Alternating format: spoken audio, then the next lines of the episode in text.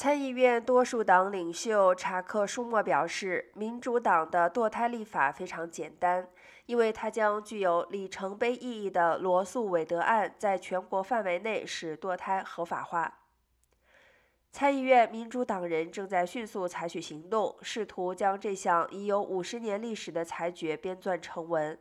此前，美国最高法院的一份意见草案表明，法院准备推翻此案。该裁决于上周透露，民主党目前没有足够的选票，预计共和党人将在周三的测试投票中阻止该法案。但是如果民主党的立法成为法律，该法案将扩大保护范围。